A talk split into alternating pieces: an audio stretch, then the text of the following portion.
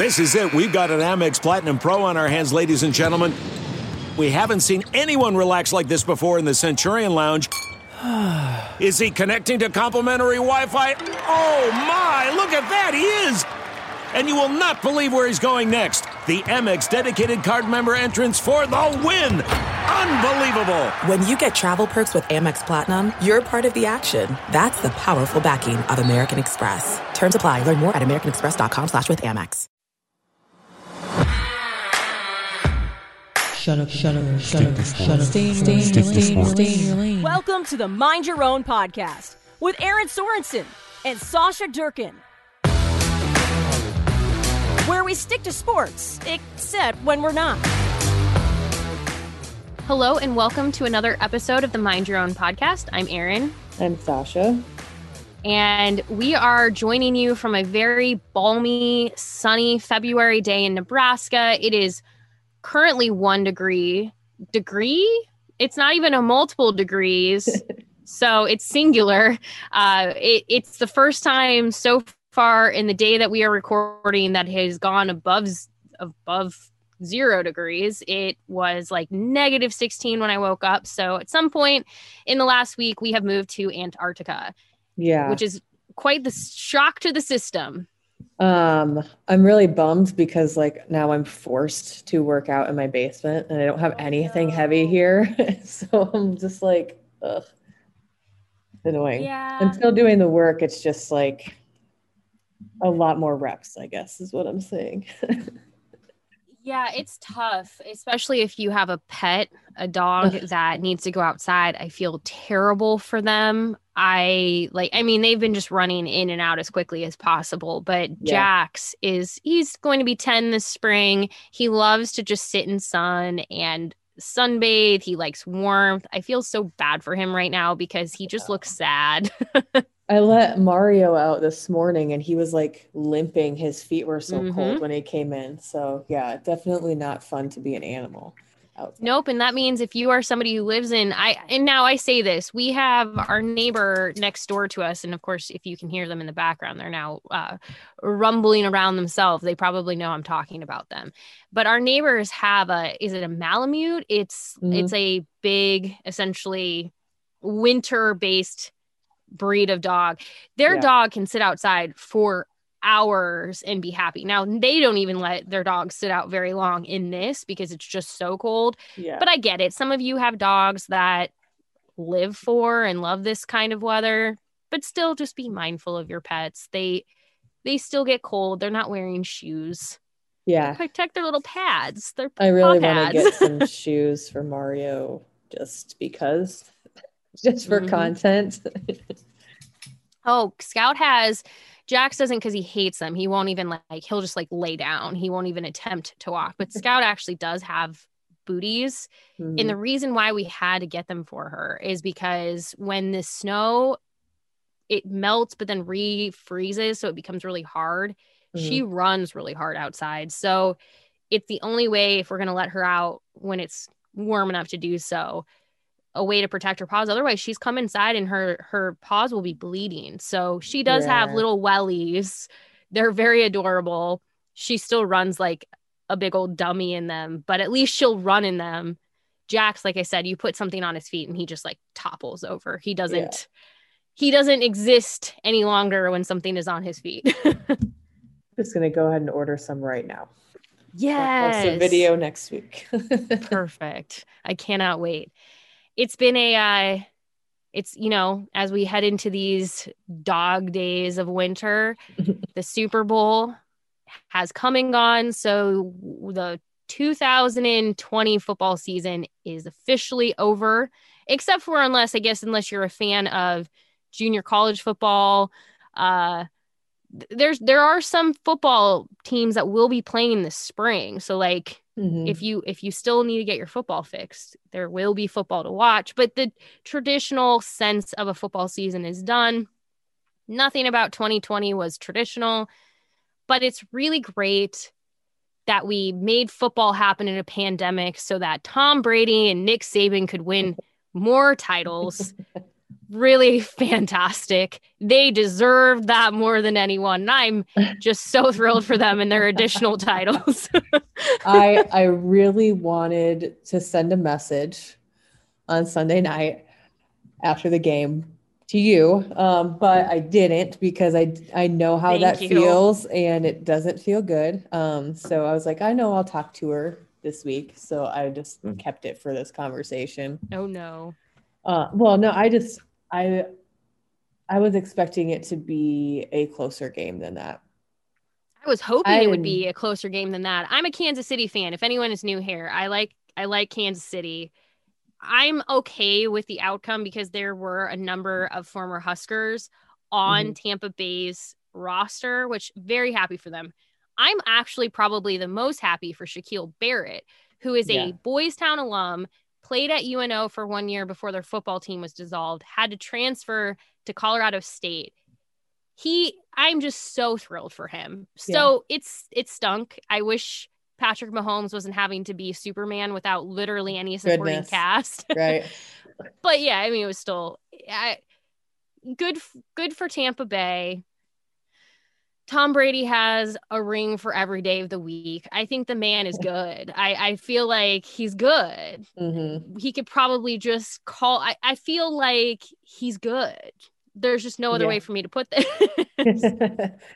um yeah i here's the thing too and i know that i mentioned this on last week's podcast or maybe it was a week before i don't remember time's a flat circle um but i was hoping that if he did win that he would retire i don't think he's going to um but just because like we had and maybe we had mentioned on that episode too like the Brett Favre thing like i I wish and hope that every player that is at the top level of anything that they do has the opportunity to go out while they're on top because of the legacy things that come along with that. Like when we think and- about Brett Favre, we don't think about when he was great. no. We think about those Viking seasons. Yeah, and I think the thing with Tom, what's so what's so tough here is he's still in fantastic shape. He's 43. He's shown that age really doesn't matter in the sense of it, he, he's he's actually probably not a human. He's probably a robot at this Yeah. point.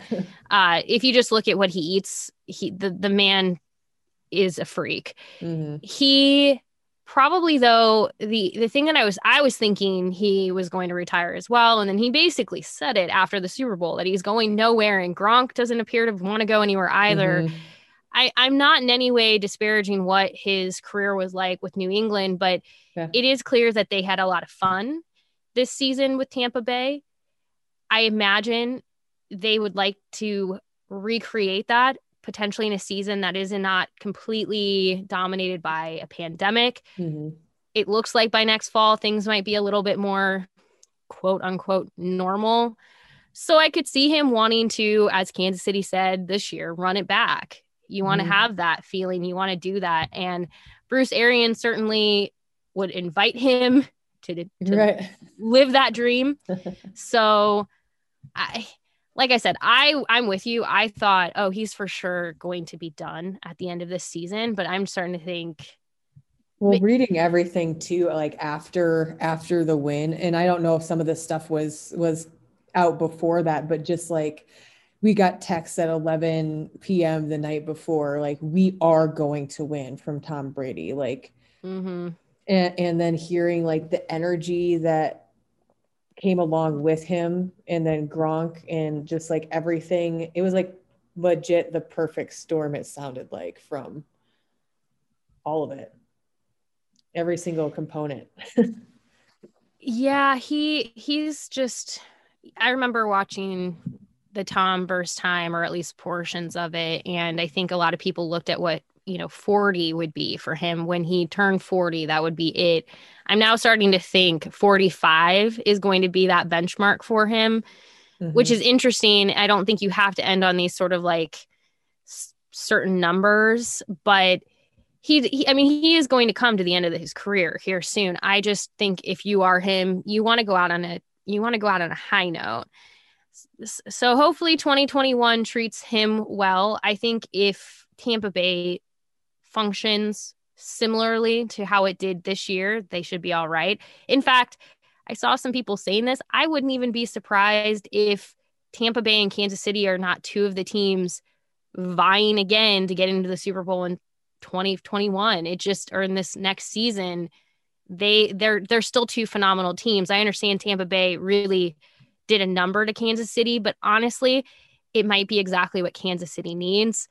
As a Kansas City fan, I think to be humbled is actually a good thing.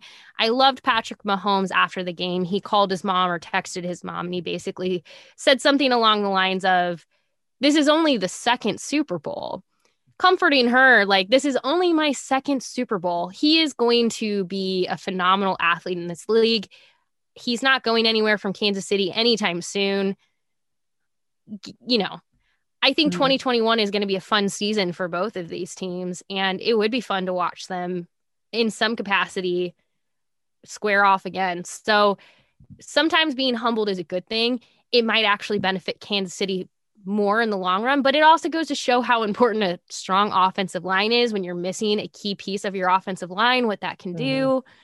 I mean, it just goes, it just, it, it really showed a lot of things. And I understand Kansas City fans are going to point to a lot of the the calls the referees seem to be playing like calling a really really tight game on Kansas City and not quite as tight of a game on Tampa Bay. Mm. I'm not quite of the belief that it was a rigged game. There are people who are going to say that, but I don't.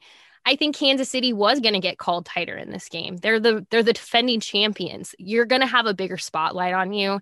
You are also playing against Tom Brady who is very smart. So there's that moment against Tyrann Mathieu where they're jawing at each other. Who gets the flag?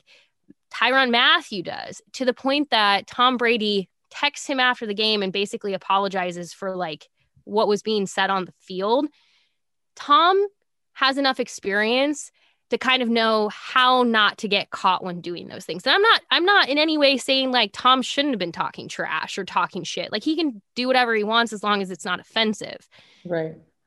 But that is a good lesson for Tyrann Mathieu that if you're going to do stuff like that, you got to be you got to be careful in how you're going to respond because it's the same thing. Everyone knows that Tampa Bay's center he starts so much shit. He is just a shit starter. You cannot get into it with him. You cannot yeah. let him bait you into something. He will do it. And I don't and care if you're a Tampa Bay crap fan. out of you. Yeah. Yeah, I don't care if you're a Tampa Bay fan. You can acknowledge that your center is one of the like he is notorious. You saw it all through the playoffs. He is notorious for just baiting people into stupid situations. But he he knows that it's easy to get people to react, so he's going to sort of jaw at you until you do. You see him always in scuffles. So again, my point is for Kansas City, this is a good lesson, an opportunity for Kansas City to be humbled a little bit learn some lessons, come back not only as a strong team but a smarter team. I think that's where Kansas City failed in this Super Bowl is they got outsmarted on yeah. in all facets of the game. They tried to play their same game, the same game that originally beat Tampa Bay, and Tampa Bay said, "No, we're going to play it smarter than you." Mm-hmm. That's where Kansas City has to adapt now, heading into 2021. Yeah, yeah, absolutely. Well, and that's I and you could see that like legitimately from the very first play of the game. I was like, oh, this is how it's going to go. Mm-hmm. And when you've got of incredibly talented, I mean, obviously it's an NFL team. They're all incredibly talented athletes. But when you've got someone with the experience of being on that stage as many times as Tom Brady has, a coach in Arians that wants to outsmart you and embarrass you and knows the tools that he have he has. I mean it just it wasn't to me it, even the same even in the same ballpark that i mean it just wasn't. And i funny enough and this didn't like like timing wise I just I just think overall that the, that Kansas City just kind of fell kind of flat, and when you don't have protection for your quarterback, and they're exposing that that's a weak part for your team, mm-hmm. um, I mean, that doesn't help either. But I had said before the game, I'm like, I'll be interested because of Andy Reid's, you know, history, how he ends up if it's not going his way after halftime. Um, and I was actually kind of disappointed that it didn't seem like they really figured out how to stop mm. the bleeding in any way. Yeah, unfortunately, we saw a lot of the Andy that received a lot of criticism up until the 2020 season. A, a, lot of people now credit. So it's interesting. And I've said this when your team wins, a lot of spotlights get fo- focused right on it. And a lot of people know Kansas City and know Andy Reid for his play calling and his ability to adapt. But Andy has actually spent quite a few years at Kansas City getting well, crap for basically not handling the play clock correctly, yeah. making some questionable decisions, which you saw with the timeout question yeah. in this game. Should he have called a timeout and allowed more time on the clock so Tampa Bay has the opportunity to score? Mm-hmm. He, when he is on, he's on. That doesn't free him of criticism. That doesn't mean he's a perfect coach. I think he was definitely playing a tighter game. I think he was not as comfortable. And I think the difference between last season with the Super Bowl and this season is there were there were very few expectations. Yeah. It was sort of Kansas City being Kansas City. Play your game. You have Patrick Mahomes. Andy Reid is playing is calling some of the best game of his life. Mm-hmm. But you saw, unfortunately, some of the things that have plagued Andy in his career as far as decision making, some things that like are are fair. Now, I saw people calling for him to be fired, fire Andy Reid. I don't know if I'd go quite that far yet as a Kansas City fan. I think he needs to I, I, I would say in this offseason he needs to evaluate everything around him again mm-hmm. and get back to what made 2020 so special, which was being different, which was being, you know, fast and just Kansas City is going to always have to be a little bit of the the game changer, not mm-hmm. so much following what other people are doing. So I think he's going to have to have a little bit of evaluation that he can't operate. You, you can't just like, you know, mixed repeat. Like it has like things have to change a little bit. And I'm not saying that he he hasn't, but if you're a Kansas City fan, you did see some of the frustrating things that people have talked about in the past with Andy Reid. But a lot of people didn't think about it in 2021 mm-hmm. because after 2020 it was like Andy Reid is this genius. His yeah. look at his mind. He still is that person. He just has to have some evaluation. Yeah, exactly. You know, I, I hundred you said it way better. You got what exactly what I was saying and, and, and clarified for everyone what I was trying to say. Um, no, I, I totally agree with that. Um, you know, I, and I think too, like if and this just goes back to experience, like in anything really like yeah you were there before but then the adaptation piece needs to be there in in those bigger moments when you've been exploited from the jump. Yeah and you and patrick mahomes can't be relied on to be everything for kansas oh, city forever. and he did show you see some of those play charts and you see how many times he had to scramble out of situations. Mm. and it, I, I jokingly said to somebody it sort of reminds you. Now kansas city's offensive line was definitely in a was when you're missing a key piece of your line and then also like Tampa Bay's defensive line or defense was putting a ton of pressure that I don't think the line, for whatever reason, was prepared for. Mm-hmm. You do mm-hmm. see the value of that offensive line, but yeah. it also helps remind you of what good quarterback play does because it mm-hmm. can hide those issues. I I've said this before about Nebraska. Adrian Martinez at least in his first season, hid a lot of Nebraska's offensive line mm. issues because he was able to get away from the problem. Yeah. When the player, for whatever reason, so in the case of Adrian, gets injured or is being told, don't do this thing, you need to let the play develop, whatever, you start to see those, those issues, mm which in Nebraska's case have been on the offensive line. Kansas City's case, the same. Patrick Mahomes is probably going to have to have surgery on his toe yeah. He was playing I mean, he played spectacularly. Like I thought he played super well. Could have been better. He definitely was missing key pieces around him, but I still thought he played well. But he was definitely not the Patrick Mahomes that you'd seen prior to injuring his foot. Mm-hmm. he was still a little bit more hesitant. And so when you have things that have changed how you play, you start to see the holes and start to see the Yeah. issues that they Well, were not- maybe able to hide before. Not to mention, like, okay, yeah, you've got an injury, you've got some holes on your offense, but when you have when you're playing a defense that was on fire at any key point or any portion of that was game, insane. right? Like, it, it's hard to overcome that. Like, period. I don't care if Mhm. you are like the legitimately best player that's ever lived ever in any time frame you're not going to be able to overcome that stuff No, but you know, we hope, and by we, I mean me and other Kansas City fans, we hope that things look better and brighter in 2021. I, and I say 2020 was incredibly bright. And also, if you've been listening, my years are off. I always mess these up because the Super Bowl falls technically in the other calendar year. Mm-hmm. Obviously, I mean like 2019 season, 2020 season, whatever. You know what I mean disregard how my brain it was funny I, I did an interview with Barrett Ruud for Hail Varsity and we had this moment of trying to figure out the last time tampa bay won. It was technically the 2002 season but the super bowl was played in early 2003 so we were having like this moment of like which year was it? I'm just telling you if i mess these years up it's because not, time doesn't matter. Time just doesn't matter. But-. The one thing that is really cool about this, so even aside from being a Kansas City fan and all of the Husker connections, all of that stuff, we have to give a shout out to Bruce Arians. And if you have spent any time on the internet in the last couple of days, you've probably seen photos or tweets going around about the diversity of his staff. I really, really love this because on this podcast, we have talked about allies and why Mhm.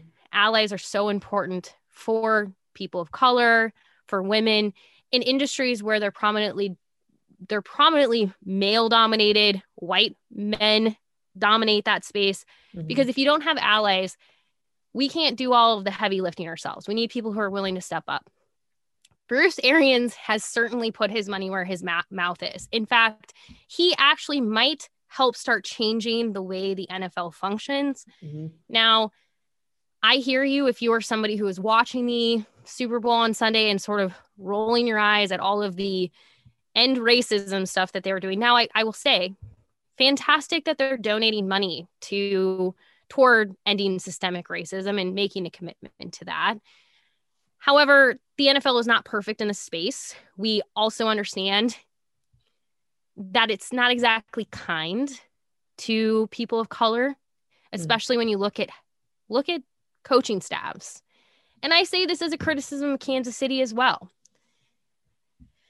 It just Bruce Arians has certainly taken it, and I love his quotes. I love what he has said about it because people have asked him, you know, "Wh- why have you hired the way you have? And he's like, I have essentially, he felt like the lack of opportunities that were presented to him have opened his eyes to the fact that he needs to open more doors and present more opportunities to the best in the business, no matter their skin color yeah because I want to say really quick before we get into this a lot of people like to do this thing, and I saw this. So, Ryan Clark, who works for ESPN, he faced some backlash, which I don't even like saying that. I don't understand the headlines around him facing backlash. He celebrated Bruce Arians, and people were quick to be like, not everything has to be about race.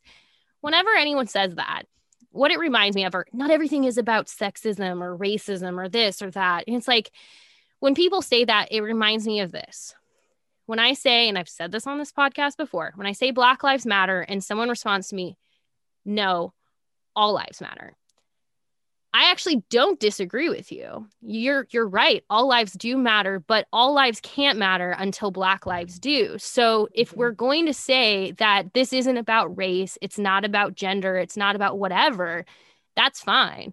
But then the NFL teams, owners, coaches need to put the time in to make it not a thing, which means presenting those opportunities that may not have been there otherwise. Mhm. I mean, Arians has said this was not by design. It is not by design that he has one of the most diverse staffs in the NFL. This is what he said. Those are the best coaches I know.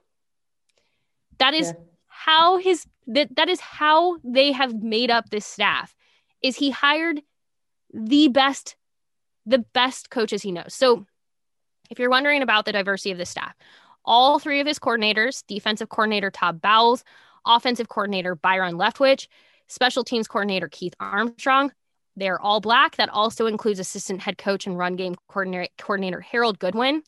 In addition to that, he has two full time assistant coaches that are women. That includes assistant defensive line coach Lori Locust and assistant uh, strength and conditioning coach Maral ja- Javadifar. Now, mm-hmm. they call her Coach MJ, but I wanted to make sure I said her name because it is important we say yeah. their names. Um, this is incredible. Like when we talk about allyship, which is so hard because I think sometimes people are like, well, what is allyship? It's this is it. This is it living in action because the fact that the very next day, after they win the Super Bowl, Tampa Bay wins the Super Bowl, and the very next day, you know what happens? There are opinion pieces written about how this might change the NFL. Yep.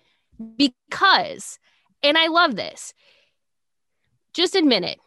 The NFL is a all white, all boys club for the most part. It has been for a long time. It is incredibly difficult to crack into this space. Mm-hmm. The league is two thirds. The league's players, two thirds of their players are black or brown. Only five head coaches. Only yeah. five. There are five black offensive coordinators, which is what's considered a stepping stone to that position. And how many people have spoken up about, well, take my own team, Eric Bieniemy. He is the offensive coordinator for the Kansas City Chiefs, and he has now been passed over three years in a row mm. For a head coaching position. Tell me why. Didn't wasn't there a oh I didn't even read the article because it made me so angry. They tried to explain that away too by saying, "Oh, he's not a great interview." Well, and Excuse- he doesn't play. He doesn't call the plays. Andy right, Reid calls yeah. the plays, so he can't be the head coach because he doesn't call the plays. Well, right. you know what? I'm just going to tell y'all right now. Bruce Arians said this after the Super Bowl when asked about, you know, what does he do in this all thing? He said, "I don't do anything. I just try to get out of the way and not screw it up."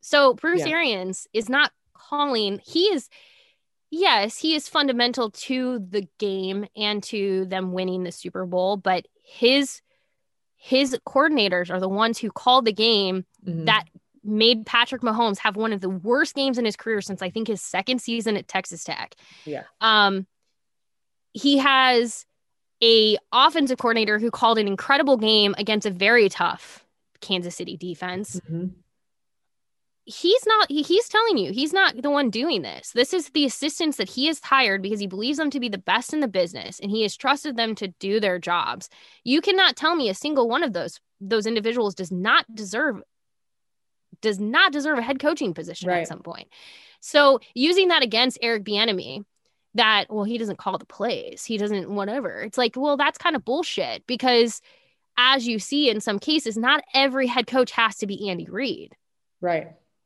Andy Reid is Andy Reid, but Andy Reid is who he is because that's the type of coach that he is. You exactly. can't have an entire league of Andy Reids. Right. You're to have to have a coach like Bruce Arians who's like hands hands off, you call the plays. Right. And well, it's and, just and letting the people shine like, you know, if you're good at play calling, allowing those people to shine and do that instead of being like, I'll take your input, but I'll be calling the plays. And I'm not saying that Andy Reid's doing that. I'm saying that some coaches do that. Mm-hmm. Like instead of allowing I, someone to shine and be in that position and do what they're really good at, if that's what they're really good at, like I think that it's awesome that he steps back and is like, no, like the they're the best. Like that's why they're mm-hmm. calling the plays. And I'll say this about Arians, and this was written in USA Today in a column. Uh, a it was a column. It was an opinion piece, but he, I, I'm just going to read it exactly as it is because I think it says it way better than I could. Arians does not go out of his way to hire minorities for his staff, but he doesn't go out of his way to not hire them either. His philosophy is that coaches at their core are teachers, and the most effective ones he's known offer different perspectives based off their own unique experiences rather than being slightly different versions of the same thing. His staff his staff reflects that. All three of his coordinators are black, as is Harold Goodwin, again, who we mentioned, Tampa Bay's run game coordinator. Mm. He also has two women on his staff. The best school teachers I have ever had were all of different races, all different ethnic groups, male and females, Arian said prior to the Super Bowl. I mean, it's hard to argue with these results. As yeah. this column says, now this was written by Nancy Armour for USA Today. You're welcome to Google it and check that article out if you want to. But it's just, he, like I said, when we talk about being an ally and putting your money where your mouth is and sincerely doing something, this is one hiring people mm. who don't look like you and are going to challenge things and are going to, in my opinion, make you better. But if you're somebody listening to this podcast and going, well, I'm not in that position, I don't have hiring power, I don't have that ability in my life so how how can i be an ally if i don't have the responsibility that someone like bruce arians has mm. to find these people talking about ESPN analyst, retired NFL safety Ryan Clark. This is another example of being an ally. On Sunday, he tweeted, tweeted, Thank you, Bruce Arians, for showing the world that all three of your coordinators can be black. Your assistant head coach can be black. You can have two full time women coaches and, and be the best team in the world. BA, you are a trailblazer. Leadership doesn't have a look. I love that. Leadership that. doesn't have a look. the problem is very quickly. And the article that I'm basing this off called these people trolls. I don't even know if I would call them trolls because I don't think these people were trolling. I think they legitimately feel this way. Started coming in like pretty damn positive. None of the people you listed were hired based on their skin or their gender. And it's like, well, yeah, no, no shit. Mm-hmm. Um, but so Ryan, bless bless his heart and not the southern like kind like bless your heart like sincerely bless him for doing this.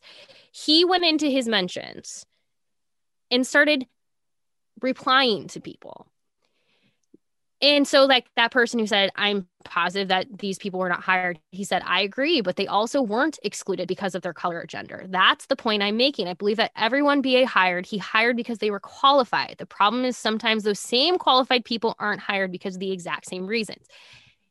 Y'all this is not new. We know this to be the case that if you are if you have the name dave and you apply for a job and i don't have and i've done a i prepared myself for this, but I don't have these numbers right in front of me. So I apologize. But there is plenty of research out there about hiring practices that if your name is something traditionally white and a male name like Dave, mm. you're going to get a call back a certain percent, or you're going to get a call back on an interview or a job a certain percentage of the time, more so than somebody by the name of Erin if it's E R I N and not A A R O N. And that is like more so than if you are somebody who's named Levante. Yeah. There there are studies of people who have there there are studies from people who've gone out there and applied for same the same job and used different names with the same qualifications. And this is this is not this is not new. This is not a surprise to anyone. So somebody saying the skin of your color doesn't matter that's actually not what Ryan like Ryan Clark is not making that. Like he's not saying mm-hmm. that it does. But he's saying you can't again it goes back to that whole thing of like all lives can't matter until black ones do. We can't just keep pretending that things don't exist because we don't want to face them. Right. It doesn't make us weak. It doesn't make us bad people if we acknowledge our own place in a system that is built on racism. Yep. So he he spent a lot of time that like he said i will look beyond color when others look beyond color in hiring developing protecting. Once all things are equal i won't have to advocate for those who are excluded. But until then guess you missed women. Should i not bring them up to you? Or are you just mad about the black coaches? Ryan clark thank you for taking this on. This is what i mean. It can be very exhausting for people of color to have to constantly do the legwork themselves. It can be very exhausting for women to have to do the, the work themselves.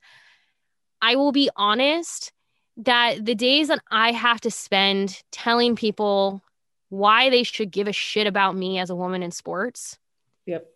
is exhausting. I need men to step up and help help take some of these things on. So if you're sitting there going, "Well, how can I be an ally when I don't have the power that someone like a Bruce Arians has?" We all have a platform. We all can speak up. So Clark doing this, going to his Twitter account and saying, "I'm going to speak up on this." I Yeah. mean, this is huge. It's it's it's so it's just hard to say like what that means for him to not only make it clear like i'm not just talking about the diversity of uh, people of color on his staff but i'm also talking about the women. But there's one really important point i want to make here. Ryan clark is a black man. He he's taking that on and including women into that conversation and fighting that that battle Yeah. but again he's a black man having he he's he's being a sincere ally in every sense of the word here but he's also speaking very directly about his own experiences this is why it's Yeah. important for white men to also say something to also go yes 100% ryan on on on the same page as you yes being an ally and speaking out on those topics, you are then educating the people around you that may not understand fully. So if you're speaking out and being like, here, this is exactly what we're talking about by being an ally as a, a, a male, specifically a white male, whether it comes to um, normalizing seeing people of color in a coaching job, whether it be supporting women in the sports field. Like that's what we're talking about when we're saying that. Like pointing that stuff out to the audience that you know and explaining it to them because they may not listen to me or Erin. They may not listen to a person of color explaining Mhm. it, but they may listen to you. 100% And I that think starts that- a conversation. I think that all the time that when I think about like take my fiance. If so people do this thing sometimes and I'm not I'm not in any way discrediting like the like the well intentions of this, but people will sometimes make comments to him about oh, you know, kind of the whole idea of like oh, it must be nice to, you know, be with somebody that love like be with a woman that loves sports as much as she does. And the thing is is like that that is not why he's with me. At least I hope it's not. It's, he's Right, never right. made that be the distinction. Um but I he is the one like where I could go and say, "Hey, there's way more to me than what I do and do not know about sports." But when he says it, when he says, you know, there's so much to her beyond her job and her her Mhm. knowledge in this one thing, it it it means so much more to the people who are making that comment to him because if I get defensive and if I say, you know, hey, there's so much more to me here. Like I have so many facets of my life and like I know what I'm doing and blah blah blah blah blah. It just feels like an same. angry woman. Yep. No, it's not heard the same than when he says it because when he says it, those people are like, oh, Oh, all right. yeah. And that's not saying that that person doesn't trust me. They're just going to hear it differently from him. So it's so important when he can speak up about something. Mhm. It does have a different impact, especially on the people in his life. And so that that is really what it is and we've talked about this many times on this podcast about this isn't being an ally doesn't require you to go start an Instagram account and start like tweeting everything. Right. It, it can be as simple as we we how many times have we heard misogynistic things behind closed doors, racist things behind closed doors that we can we can have a conversation with that person and probably make a way bigger difference in that moment for them hearing us by speaking up about it because they trust us, they know us, they're in our lives, then then that. So we all have a different path as far as how we're pursuing these things hmm but being an ally is is can be as simple as just speaking up and taking taking some of that emotional labor on some of the education on because like i said ryan clark in this in his tweets did an incredible thing by I, I appreciate him so much for speaking up and speaking out about women, but like he shouldn't also, as a black man, have to take the entire burden on of that. Right. We can take that on too. And not to completely like pull another topic in here, but I I just have to include it. But again, this is an individual who I think a lot of people are sincere fans of, but I was I hopped on a boot camp, a Peloton boot camp Monday night, and I I looked at the instructor. Her name is Jess Sims. She's incredible. And she has on a yellow uh sports bra and purple leggings. And i immediately was like oh something's going on here with the lakers. Now this this boot camp was dedicated to black history month. Hmm. so i didn't quite understand yet what was going on. And then she de- says she's dedicating it to kobe and gigi just a little bit after a year after their passing and of course like it was such an incredible she did such an incredible job with this boot camp but like when they do these dedicated rides or dedicated classes they share information they share things that you might want to know and she talked quite a bit about kobe and him being a champion of women's sports of girls sports and the things that after his career ended. Now before i go any further kobe's legacy is complicated we don't have mm. time to dive into all of that today, but I want you to know that if you're listening to this and Kobe Bryant triggers anything because of his complicated legacy, I hear you. I don't want to disregard your feelings. Please know that. It's probably going Yeah. to feel like a disservice because I'm still talking about him, but I just want you to know that I hear you. When I speak about Kobe now, and unfortunately we'll never have the ability to ask him, but it would be it would be interesting in hindsight to be able to ask him about the things that he has learned. Yep. about the the rape allegations the rape charges against him and how they how he did or did not grow from that situation. But when we talk about somebody who put action put himself into action that was kobe bryant. Yeah. he didn't just say i'm going to support women in sports. He actively did it. And again i, I don't want to disregard anyone's feelings with his legacy. Um and with the it's so hard and i hope you hear the like the me even trying to sort of understand how to speak towards somebody who is complicated. But i i also hope you understand that what i'm saying in this is that you can be an ally you can change you can do things no matter what your history has looked at. So like I I wrote this to Sausha. So this is probably the best way I can say it. Um allies are able allies can evolve. Humans can evolve, they can grow. Just because you have something in your your backstory doesn't mean that you can't change that in the future. I know a lot of us would have loved to have hear lo- would have loved to hear more from Kobe about the lessons that he'd learned in his life, um, but we will never get that opportunity. But what we do know is his actions were of somebody after his career was over who sincerely wanted to be a champion for women in sports. Yep. So I think my point here with him is that allyship can evolve. And Yeah. when I look People at Kobe general can evolve. and what 100% 100% like if you think if you think like i look at who i was 10 15 years ago and i'm not always the most proud of who i Yeah, was as an same. individual and there are plenty of people that you could find. I'm just going to tell you this right now. There are plenty of people out there that you could find who would say i don't like erin. She she wasn't nice to me. She did this. She did that. Mm.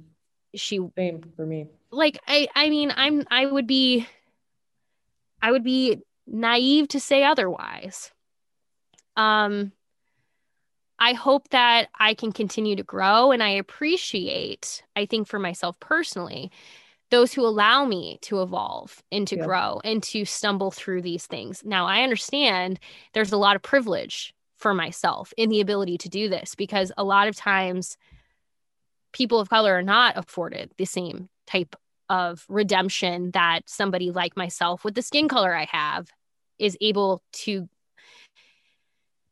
There's just a level of privilege here. Let's just get that out of the way. But anyway, I do think that, like, when we look at someone like Kobe and the fact that he was he was a huge fan of the WNBA. And how many people after what the WNBA did to support encourage voter registration and encourage people to show up and vote and to exercise their rights.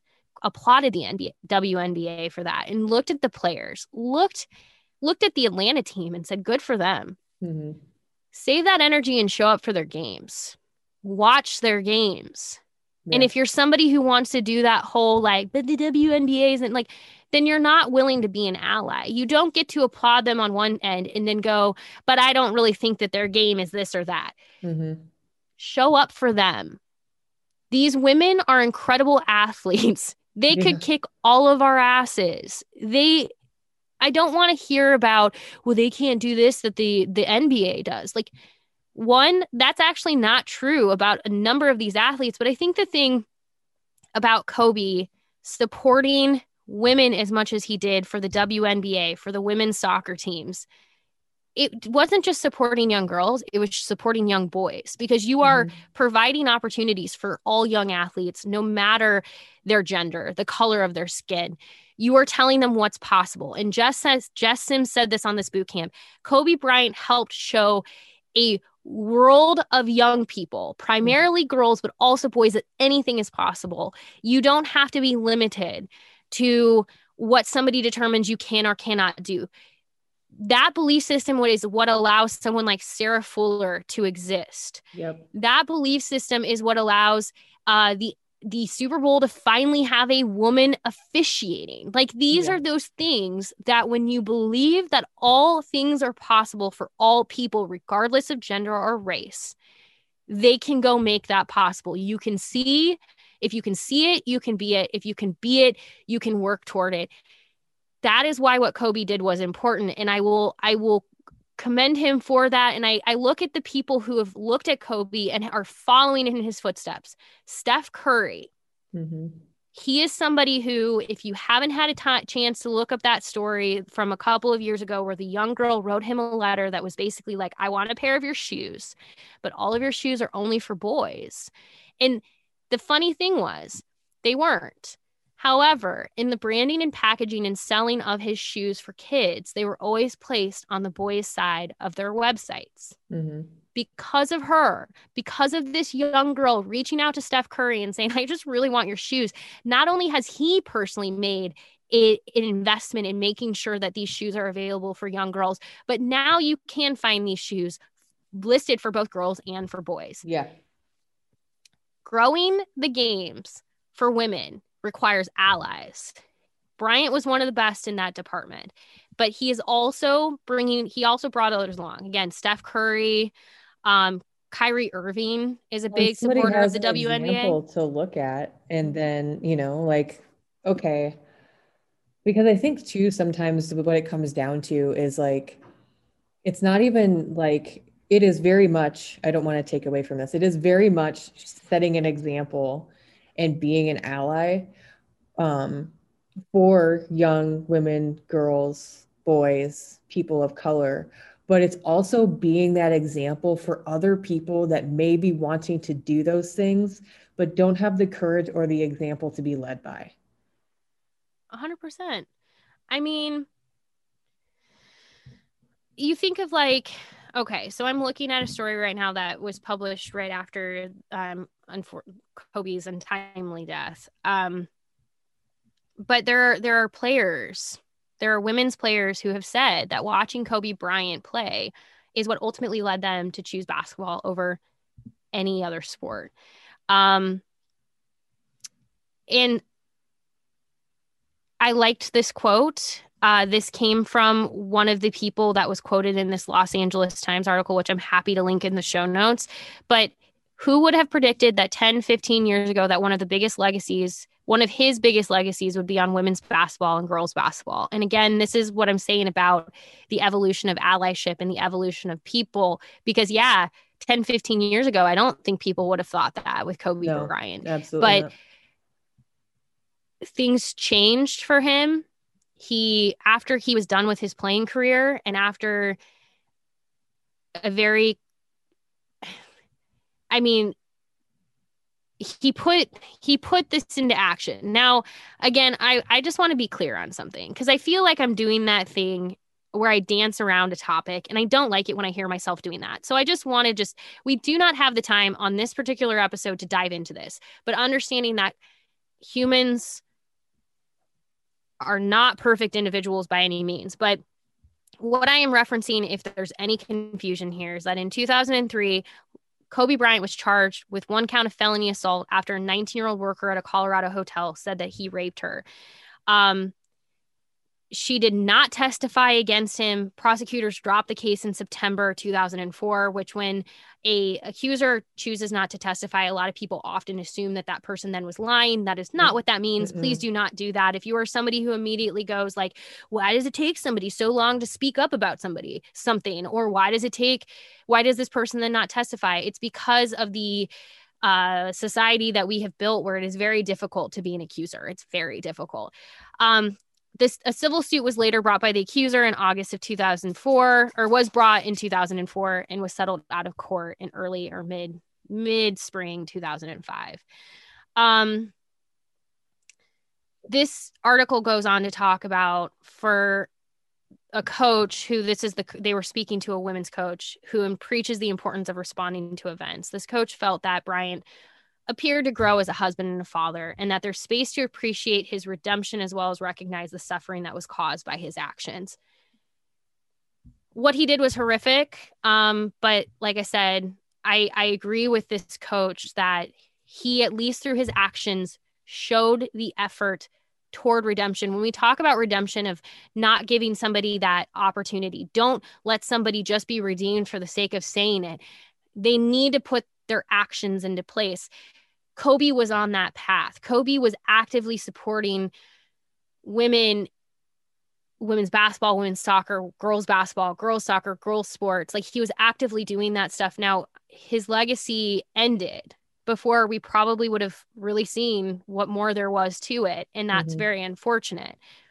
But I think there's space to feel complicated feelings about him as an individual while still ex- still acknowledging him as an ally. And I hope if you're listening to this, I hope that you know that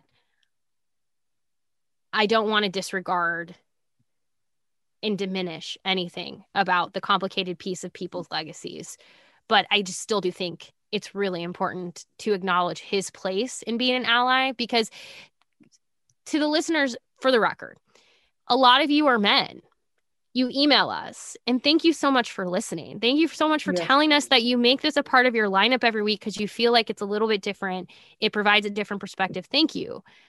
That's allyship right there. You choosing to listen to this, to subscribe to this, to send it to people that you know, to leave a rating, to do all of these things, to spend the time emailing us. That is allyship. It's also yeah. allyship when you show up to coach your daughter's basketball team or your daughter's soccer team. It's also allyship when you show up in those ways. Like do not let me like make you think that like allyship has to be this like it is not this easily one single defined thing. It's how you are in the bigger picture here. So yeah. when your daughter is going to sign up for basketball, volunteer yeah. But it's also being an ally is how you speak about it. Yep. Speak about her participating in that in the exact same way you would speak about a son. And if you think I wouldn't speak about them differently, make sure you mean that because I'm guilty of speaking about things differently. And if I'm guilty of it, we you all are. are like, too, yeah. Yeah. I mean, so like, don't get defensive on that. Just realize like we all say things and we all um, could be better and words matter. So just hear yourself. That's being an ally too. Yeah, absolutely.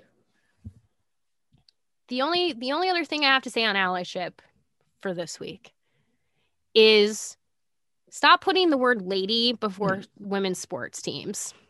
Although I do have a caveat to that. But Jake Ryan his at his Twitter handle is at yes that Jake Ryan. He tweeted a photo on Monday of two teams being called the Lady Greyhounds and the Lady Iowa Western, and he said, "Can we not do better than this? We have we still have far to go."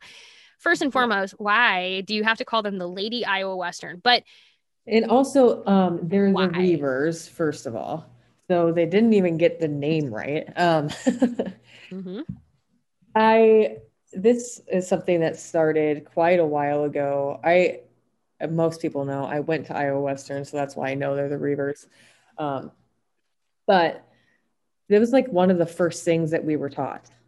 Like you don't need to. Jake Ryan was my teacher, just so we're clear. Um, small world. um, but that was like one of the first things. Like you don't need to call out the fact that it's a ladies team. Like you don't call them the Lady Huskers when you're talking about the volleyball team. It's the volleyball team. no, and nor should you stop doing that. right. Like you don't you don't need to point out or put lady anything. It's just the softball. You don't say the women's softball team. It's the softball team. Like I don't. It's something that has always driven me crazy. One because it's not the correct way to announce it, but Mm-mm. two, it's unnecessary. It's needless.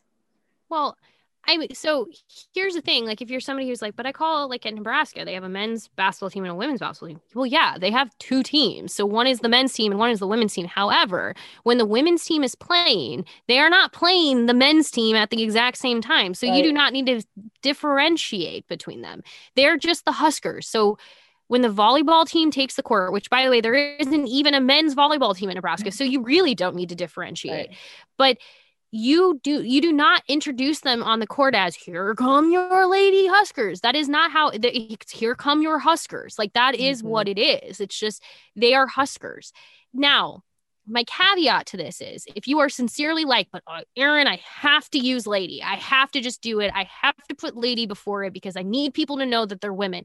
That is totally fine. What i am now requiring of you is you have to put gentlemen before everything for men's Mm. sports so the gentlemen huskers Yep. you're going to talk about how you're a fan of the gentlemen huskers football team.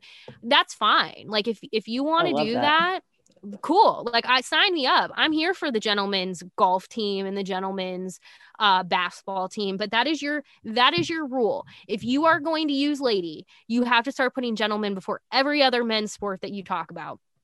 And if you can do that i'm good. I don't have an issue. I'm fine There's only one team that I could think of off the top of my head that actually is per the school called it's the Lady Raiders Mhm. for Texas Tech. But that's the only one I can think of. And that's because that's like historically what they've been called.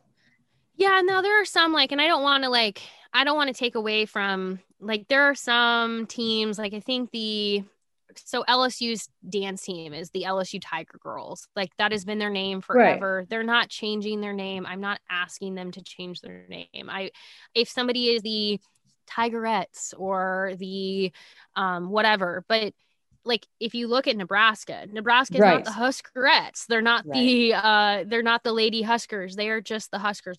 In fact, if you want to be really really uh if you want to get really detailed, it's technically the corn huskers. So Right. y'all need to start adding corn before your huskers.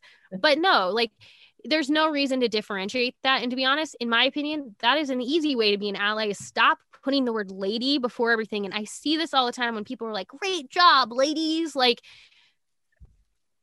please stop. Just stop. And with that said, stop calling full grown women girls. They're Oh women. I, oh my gosh, y'all, I could go like y'all could hear me get real fired up about this. I will spare you on this for this week, but it's just I think the biggest point of all of this is we all have a role to play. We all can make this world better for each other. We can make it better for our kids. And I've said this and I always I know I say this a lot that I oh I've said this before, but I I mean it. I think at the end of the day, we all want generally the same things. Yeah. We just have idea different ideas of how to get there. I think if we spent more time listening to the people who say this actively affects me, we'd get a lot further. So when a woman bring that up, like we, I think a lot of times in society, like I think that we have similar ways of saying things, but we're not saying it exactly the same way. So we don't think we're on the same page when we've been on the same page all along. So listening, I know we say to listen a lot on this podcast, but it's super important because maybe you really are saying the same thing and you're Mhm. not actually mad about anything and you've already like been on the same page. Like being an ally could be the same thing. Maybe someone just needs to hear it differently. So saying those things out loud so that people have the opportunity to listen to what you're saying. That's all we're asking. Like speak out loud about this stuff. Yeah, I just, I, it's, it's really. I think that's such a great way of saying that. I think that's ex- you said it perfectly. Just listen to how what people are saying because oftentimes, so oddly enough, and not to like draw this all back to where we started, but when you look at what, um, when you look at what Ryan Clark was saying on Twitter on Sunday what he was saying actually was not in disagreement with most of the people responding to him. So the person who said, I'm pretty damn positive none of those people you listed were hired by him by BA based on the color of their skin or their gender. Ryan was actually agreeing with him. Yeah. His entire original point was that Bruce Arians is hiring the best at what they do. And that is regardless of all of that. Mhm. So when you look at those two comments, they're not actually that far from what each other are saying. Taking Yeah. a step back and being like, before I get mad, is this person actually in agreement with me? You might be surprised how much how how close you are. How yeah, there might be some fundamental like not fundamentally different, but some like small differences, but the fundamental idea is the same is what I'm trying to say just take a step back for a second and don't get mad. Now, there are some people who are very much like, now, if somebody came into his mentions and was like, he absolutely shouldn't hire any of those people, like, go off, like, those, that's not the Right. reaction. But most of the responses that he was responding to that were upset, I actually think those people, if they just stopped for a second, would realize what Ryan Clark was saying was exactly what they're saying. Right. He's just saying it in a way that is more inclusive. Right. Yeah. It's We just got to listen. I really do. And it's so fun saying that when we're talking on a podcast and your only choice right now is to listen to us. But you are able to respond back. So you can shoot us an email at mind your own podcast at hailvarsity.com. We are here at all times. Uh, full transparency, we're kind of in the process of like transitioning it so that those emails like also bounce right to us directly versus just that. So if it takes a little bit longer to get back to you, please don't think we're ignoring you. We're just making a couple of small little tweaks and changes. Um, but you can, like I said, email us at mind your own podcast at hailvarsity.com. You can tweet at us. I'm at Erin Sorensen. She's at Sausha72. Also, please leave us a review and a rating on Apple Podcasts. I do have one quick request with that, though. If you are going to leave us a rating or a review, please only do so. You don't have to give us a five star. I'm telling you that right now. If you really don't think it's worth a five star, which I think it is, but like if you don't, that's okay. Um, but don't troll. That's all I ask, especially as women in sports. It's really easy for women's podcasts to get trolled by people who don't want to listen to something and just want to say, like, I don't like this thing. I'm not against people saying, I don't like this thing, but please don't troll on Yeah. reviews and make that the case for any show you listen to. It doesn't benefit you, but it actually does more harm to the individuals in the show. So I don't think any of you, if you're still listening to this, would go actively do that. But if you are still listening and haven't left us a review, head over to Apple Podcasts and please do so. It would mean a lot. Again, I joke that you have to give us a five star. Five stars definitely help a lot, but you can be fair. It's fine. I won't be mad, but just don't troll. That's all I ask. Just Yeah. don't troll on any Absolutely. women's shows or any Ever. show for that matter. Don't be a jerk Just don't be a troll. don't be a jerk don't be a troll um but yeah as always thank you for listening thank you for joining us hopefully when we talk to you again it will be at least a few degrees warmer no promises Hopefully. I we're gonna have snow on the ground till april aren't we like this is I not going so. anywhere I think so. oh gosh i'm gonna i'm gonna like probably oh i'm feeling it i'm feeling it everyone if you're feeling overwhelmed we're with you let's Yeah, just agreed. stick together Oh my gosh. But until next Wednesday, thank you for joining us. Go listen to old episodes, leave a review, email us. We'll talk to you next week. Bye. A Hurrdat Media Production.